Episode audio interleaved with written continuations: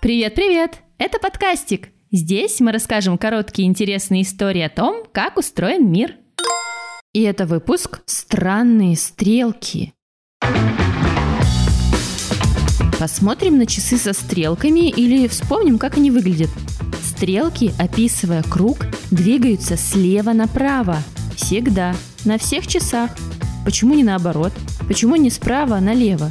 Что это за такое странное правило? Часовая наука появилась сначала в северном полушарии. Если посмотреть на глобус или карту, северное полушарие – это верхняя его половина.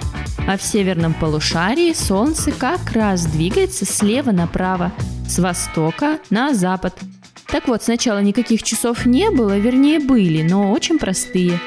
Роль часов выполняла простая палка, воткнутая в землю.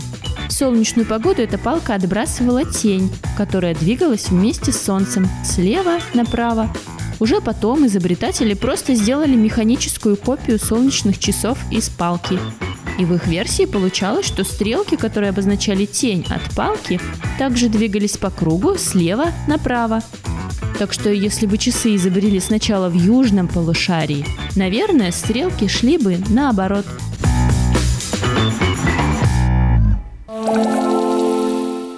Никита Константинов. Твои родители передают тебе привет. А вот и он. Самые новые выпуски можно послушать на Бусти. А еще в подкастике можно передать привет.